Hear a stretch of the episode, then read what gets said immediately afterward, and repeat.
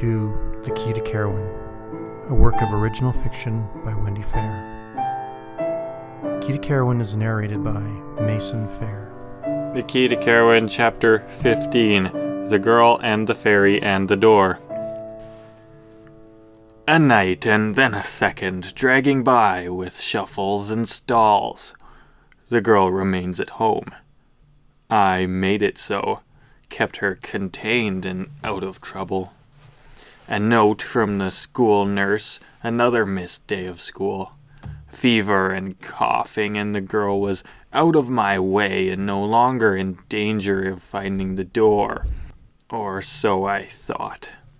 Then the third night, with all of time's chances and changes, gives me my opportunity. Another call from the hospital. Another dash out the door with barely a goodbye to the girl and the boy. Another long evening filled with waiting and worrying and wondering. Searching the windows for headlights and pacing the floor when they fail to appear. All the while coughing and pulling a heavy blanket around her to stave off the chill that was quick to descend a rattle of the box on the wall, and the boy scoops up the handle before he has stopped moving. He sobers and nods, even though it can't be seen through the telephone. Okay, he finally says. Yeah, bye. The girl stands, staring up at him. They said they wouldn't be coming home tonight. The baby is getting worse the boy says to the floor at his feet. He turns, bumping past the girl, and moves up the stairs. A second later, his door closes with a wooden thunk. She appears then, stretched looking, unusual for her. It troubles me for some reason. None of this ought to be happening after all. He should not have allowed any of this. The girl peers up at her. Is the baby dying? The girl asks in a molasses thick voice clogged with tears. We will see what happens, comes her reply.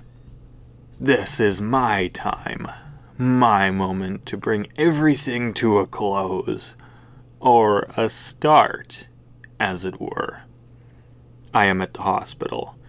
The room with the too large bed and a much too small infant is crowded with people doctors, nurses, the woman, the man, people helping the infant breathe, people watching the thin green line on the beeping machine beside the bed, people injecting more pernicious elixirs, people simply standing, unsure of what they ought to do. Now, how best to proceed? I stand pondering, not knowing I am watching my chance pass me by. It is the shadows, of course, always the interfering shadows. I do not see them, not until it is too late. By then I can only stand and watch them slip toward the woman, pulling and leaning in and touching. One stretches an unsubstantial hand to the machine beside the too large bed. Another whispers into the doctor's ear, and one deep shade moves towards the infant. No, stop! I do not want for this to happen. He would never forgive this. He would never let me return. But I cannot move, held fast by a straitjacket of shade and darkness. I struggle until I hear the ragged breathing of the infant, hear the stutter of his heart, see the rhythm of the machines falter and stop with a deafening silence. I stop my writhing and stare. Then all is silent, and a cold stillness descends on the room. It is broken only by the sound of the woman's despair. Then, out of air that seems to hold too little breath in it, I hear faint words. I listen, Still watching the shadows nudge the woman, not knowing what they whisper in her ear. All I can hear is the voice of the girl now. We have to go open the door, she determines. It's the only way to save him. With a whisk and a whisper, I am in the girl's room, watching as she speaks to the girl. As I've said, it won't work. This isn't the way. Insistent, almost commanding. As though she commands anything here. We have to try, the girl replies, stuffing a flashlight into a satchel, along with the map and the key she has just dropped in. You aren't well, she replies, not moving. It is dangerous for you. You should not do this. Why? the girl asks. A pull of a jacket, a tug at a shoelace. Why is it dangerous? You shouldn't be near the door, comes her reply. Because I'm sick again. Yes, and no. I'm going, the girl says. I can't just let him die. Not for you and not for us. The girl tugs her satchel over her shoulder, marches out of her room, and sinks into the shadows in the hallway, slipping just beneath them. She emerges onto the main floor and continues out the door. She heads for the park, taking a direct route to the train tunnel. High overhead, a red moon casts its orange glow onto the park, surrounding the girl like a stage light.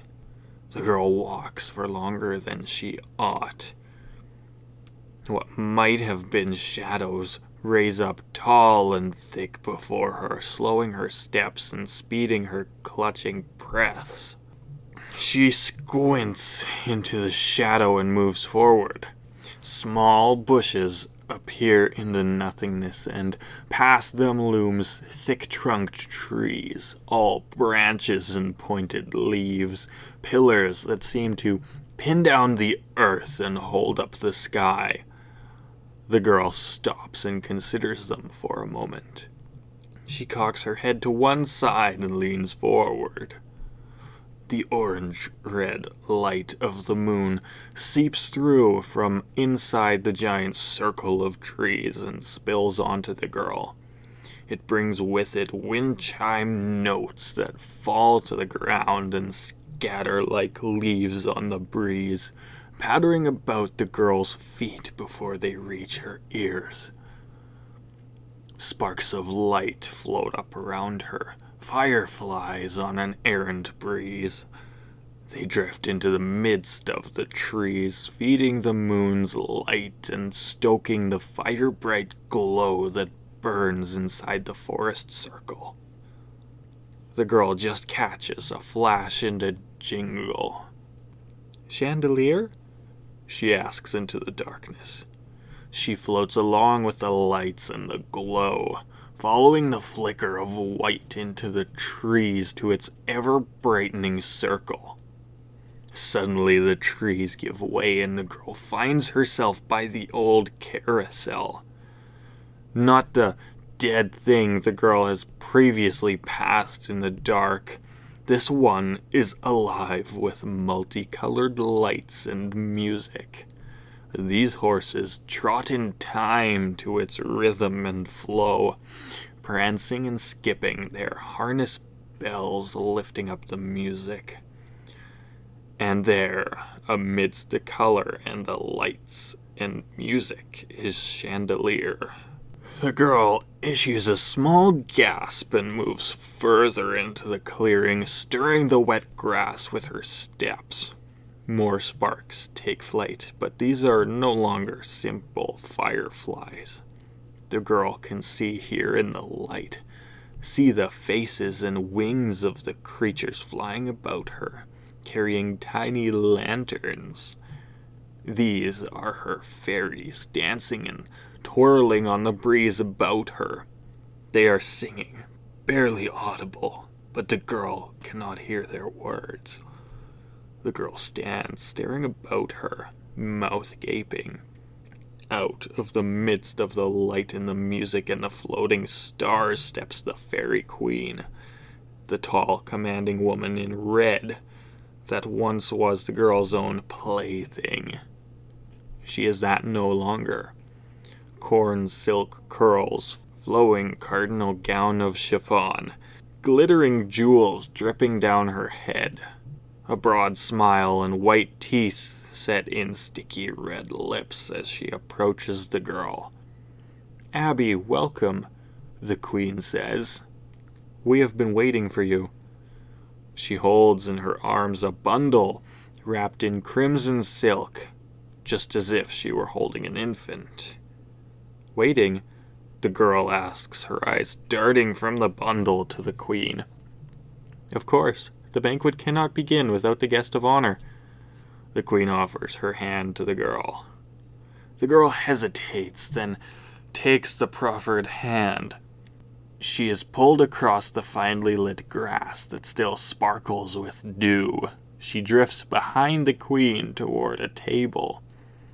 The table is set with silvers and golds. Flames dance over it, illuminating the feast spread across it and overflowing breads and fruits, candy, mashed potatoes, stuffing, and meat, seemingly cooked so scantily that it still appears bloody.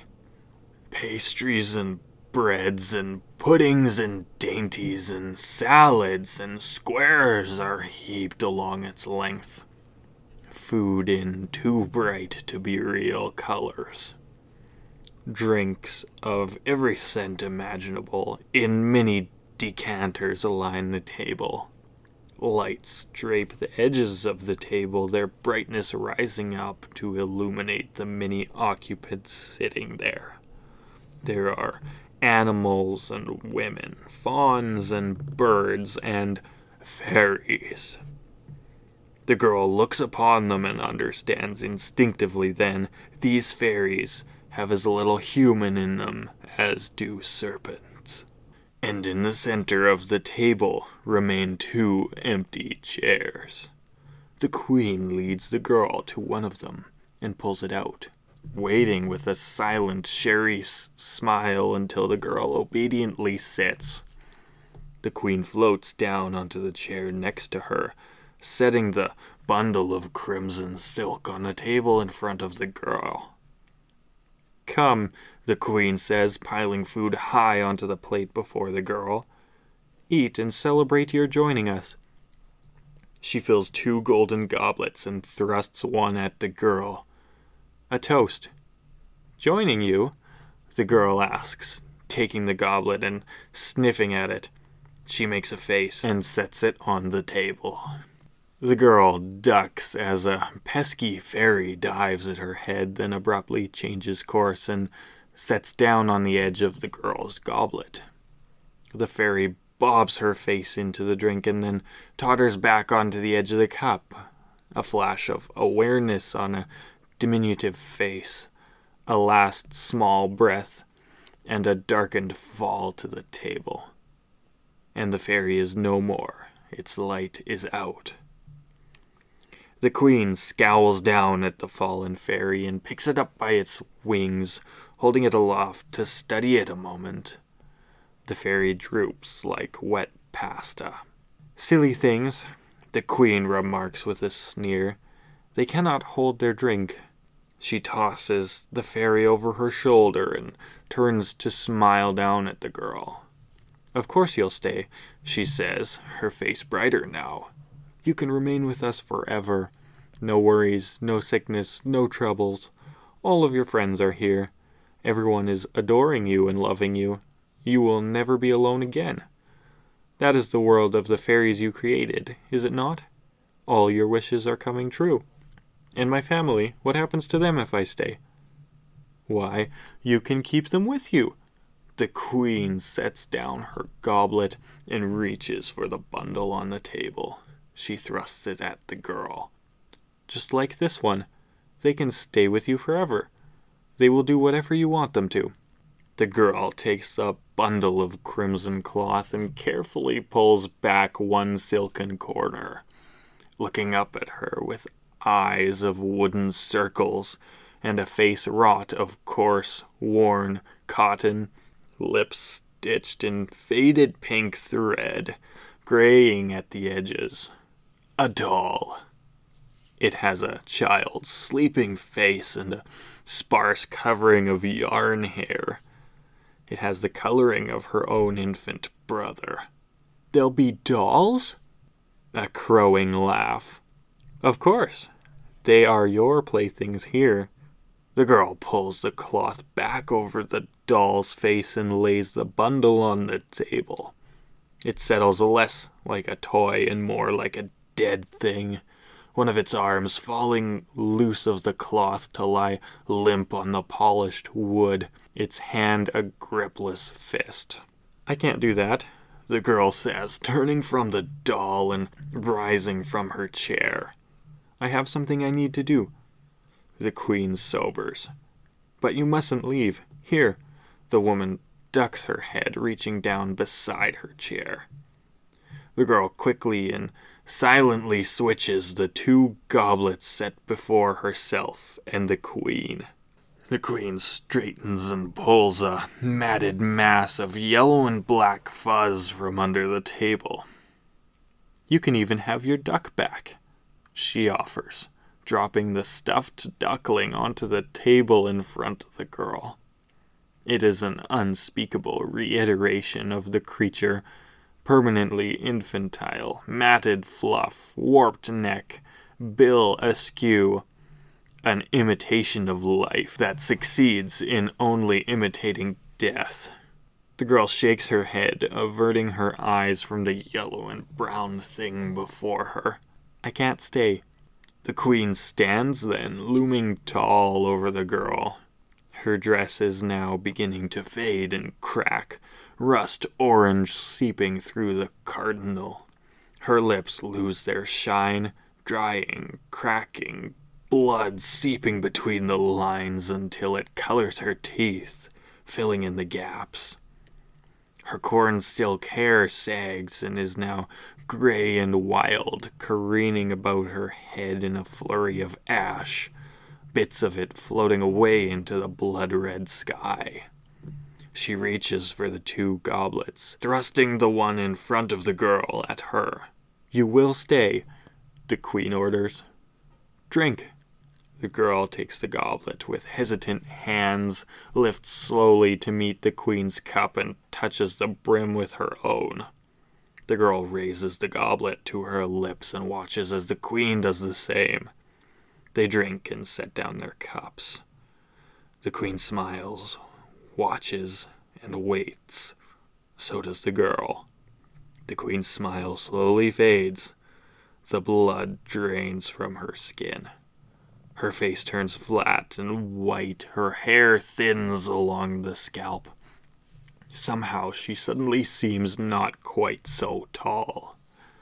She looks around storm clouds for eyes as she shrinks. No, she wails. What have you done? The girl says nothing. She remembers the duckling she left behind. She calls to the man in the hospital whose neck she snapped like bare twigs. She thinks of the baby doll lying dead and discarded on the table. She considers the dried apple shrinking queen as it falls silent and still. She wonders, What is this thing that I have become? She stoops then, picking up the queen. The queen is now the size of the girl's doll back home. The thing that is the queen stiffens, her arms becoming cloth draped in satins, her hair once again yarn threaded to her scalp. There is a buzz and a swirling. It rises up around the girl. She looks up and sees the fairies then. Sees their pointed teeth and frizzed hair, sees their snarls and sharp claws, hears their hissing as they dive at her head. They dart at the girl's eyes and swarm about her ears. The girl ducks and turns, swatting at them with the doll that was once the fairy queen. The girl runs, throwing the doll at the swarming fairies. headlong and pell mell. A mad dash and a weave, finally leaving the fairy circle and the forest behind. The girl reaches the tunnel under the train. A rattling breathing and a fit of coughing is the result of her flight. There is no train. Not yet, at any rate. At the moment, there is nothing, simply the door and the girl. Let me describe it to you absorbing, clinging, cloying, saturating velvet darkness, black that smells of an open field at night, with the hint of a promise, the flavor of smoke and a spring wind. Light shines behind, but only just into the mouth of the tunnel, making the dark more deep, more pervasive, and more welcoming by contrast. A girl stands solidly, feet planted in pools of shadow just beyond the reach of the light. She seems smaller here, at the point where two worlds meet, facing off against all of time and light and darkness. These things are so very much larger than she.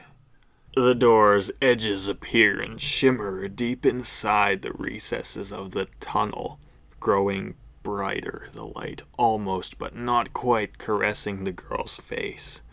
I can see the door in her wet eyes as she studies it hungrily. If you were there and had looked upon the girl, you would have thought up words like determined, or strong, or brave, or perhaps even heroic. And yet, if you were there, you would have known that this situation was not any of those worn out, trite things. It was not any of those ineffectual or cliche terms that mean little and have even less strength. No, this situation had bite to it. It had all the force of tragic and all the vigor of gut wrenching a very small person against a very large thing. No matter what storybooks say, no matter how many happy endings you would like to believe in, no matter how many 11th hour rescues you've heard about, you would have known that this would not be any of those things. You would see her, a shade against the darkness, and you would think, this is not a rescue. This will be a massacre. The girl should not have come. Why would she allow this? Why would he? I take a deep breath and watch the girl as she pulls the flashlight and key from her satchel. The bag drops to the ground with the deadened thud of a fallen bird, but the girl continues heedless of the thing, unthinking that there ought to have been an echo. Please do not make me do this. Stop, she calls then. I am very nearly grateful to her at the moment. You must not try to open the door. The girl stays her course and turns to her. Thank you, thank you. But my gratitude is short lived. I have to save him, she says. If we can get him home, he will be safe. The king can help him and he will be all right again. That isn't how it works, she calls. You don't understand. You must not bring him home. Their voices grow louder, straining to be heard as their sounds are swallowed by the rumbling and quaking that has begun overhead. The noise builds and grows until it is everything and nothing, and the girl turns again to the door, abandoning argument.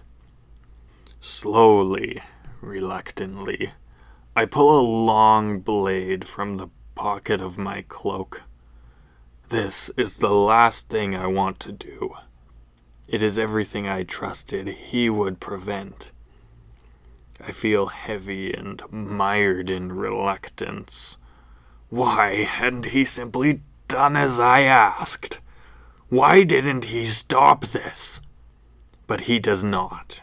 And now it comes to this, and my fate, if not already sealed, certainly will be after this. Why wouldn't he simply listen? Why couldn't he understand? I step between the girl and the door, and for the first time she steps away from me, back toward her. She is waiting and reaches to pull the girl behind her, staring up at me with those eyes. If it had simply been fear I saw there, it would have been easier to do the thing that had been cast as my lot. But there is so much more in her eyes regret, sorrow, pity. Pity is the worst of it. I hate that. Hate seeing it there simply because it is deserved. The girl leans and looks around her studying me with wide eyes. Her hands go limp and the flashlight clatters to the ground along with the key, but there is no sound to their fall. It is consumed by the thunder roaring overhead, and it is hidden in the dirt and dust that rain down on our heads with the shaking of the ground beneath our feet. She plants her feet and draws a sword from her robe. No, not this, too. Please, please do not put this upon me, too. And yet, I know this has been made mine. This task has been given to me to carry out. My strength falters for a moment in the face of the thing that I must do. The blade feels heavy in my hand, and my feet are cemented in ambivalence. It must be done, and yet I cannot. My hand is forced. She moves forward with a sudden lunge and a thrust, and I move to block her sword with my blade. It seems to be wrapped in thick chains, and I let the tip of it come to rest on the ground. But she does not stop. She turns and comes at me again. Her with all her light and her pity. The shadows rush over us then. For the first time, I can hear their whispers. They speak of injustices heaped upon me, the inescapable and unwanted destiny that has been thrust upon me, and even now, in all of this, the exploitation of my power to aid their cause. Yes, she has every reason to pity me. Anger stirs in my chest, and the shadows grip me, move me, mantle me in an armor of darkness that moves of its own accord. I watch myself move. I bring my sword around. Here I am powerful, aided by the shadows, commanding them, using their strength. She hesitates, a knowing filling her eyes. It is her undoing. I strike with blinding speed. She turns to block my blade, but she is too slow, weighed down by the shades that cling to her and hold her fast. My sword finds its mark. In the brief second before she falls, she lifts her eyes to mine. I stagger back, drawing my sword from her body. This is not what I was expecting to find here at the end of the thing. For in her eyes I do not see fear or regret or contrition. In her eyes is satisfaction and peace. As if of her own choice she lets her weapon fall to the ground, silent in the din raging overhead, as though coming to the end of a long, wearying journey, she seems to simply lie down and rest. Her eyes close. What have they done to me? What have they cost me? I turn then, not to the girl, for she cannot help me now. No, I turn to find the key. I must hide it away. I must keep the door from ever opening again. I can never go back, and most surely I cannot have him ever come here. I must keep the world separate at all costs. He must never know. The girl stands before me all anger and shadow now. I see them grinning from where they cling to her, but cannot hear what they whisper in her ear. What is said, however, makes her face hard and her eyes cut into mine like steel knives. She looks at her where she lies silent and still, and then glances at the ground near her feet. We both turn our eyes to the key, then raise them to one another. You are too late, I say. He is gone. Let me take the key. Then you and I will walk this world together, moving and going as we please. We will hold sway over all the earth, bending the dark and the light to our will as we choose. No, it's not too late. The king can still save him. I know he can. Said as if the sheer willing of her small soul will make it so, even as she stands on shaking legs. I like her for that. No, he will not. He did not. He only wants you to serve him again as you once did. He will give me back the baby and make my mother happy again. She will love me again because I have helped her. Foolish child, you know not of what you speak. You do not even know who he is. He will not interfere in this world.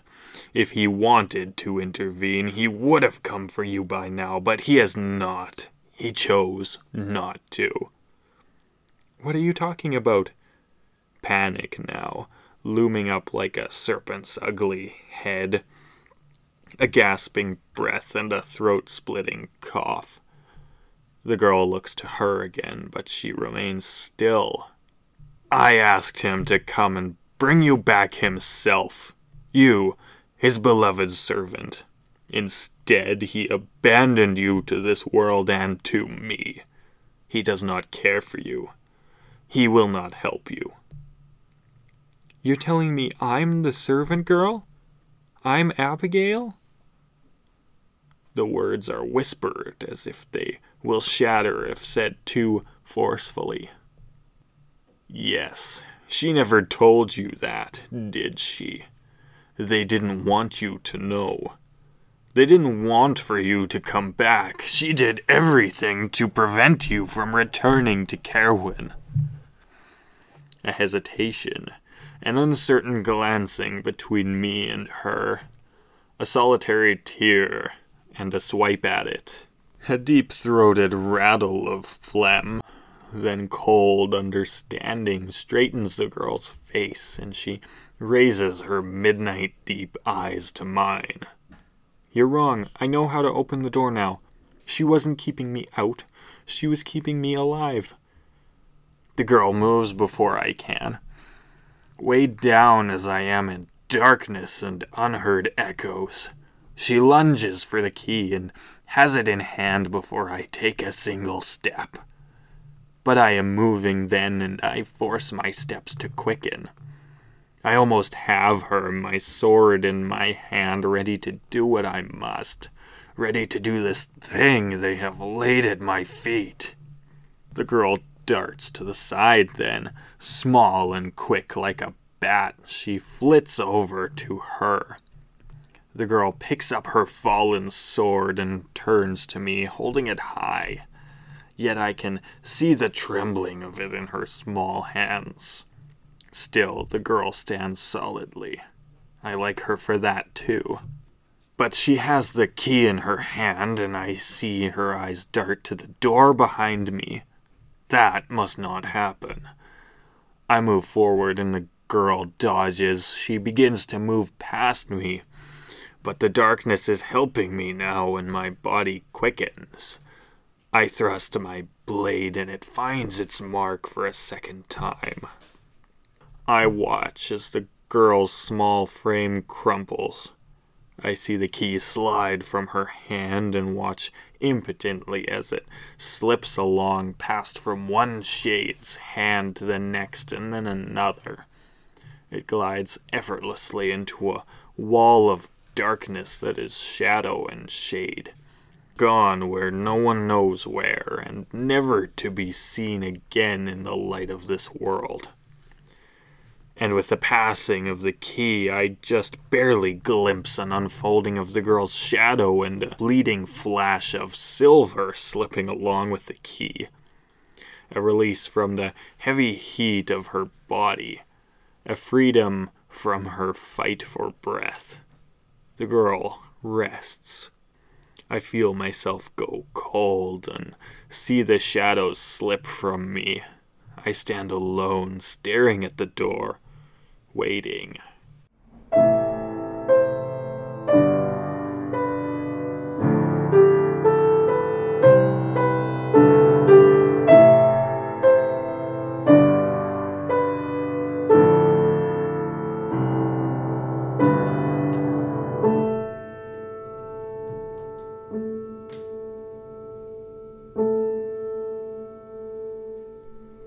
You have been listening to Key to Carowin a work of original fiction by Wendy Fair.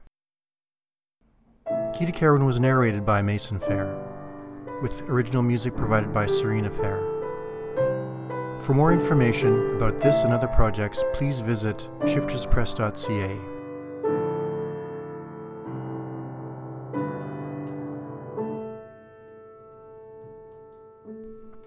Thank you for listening.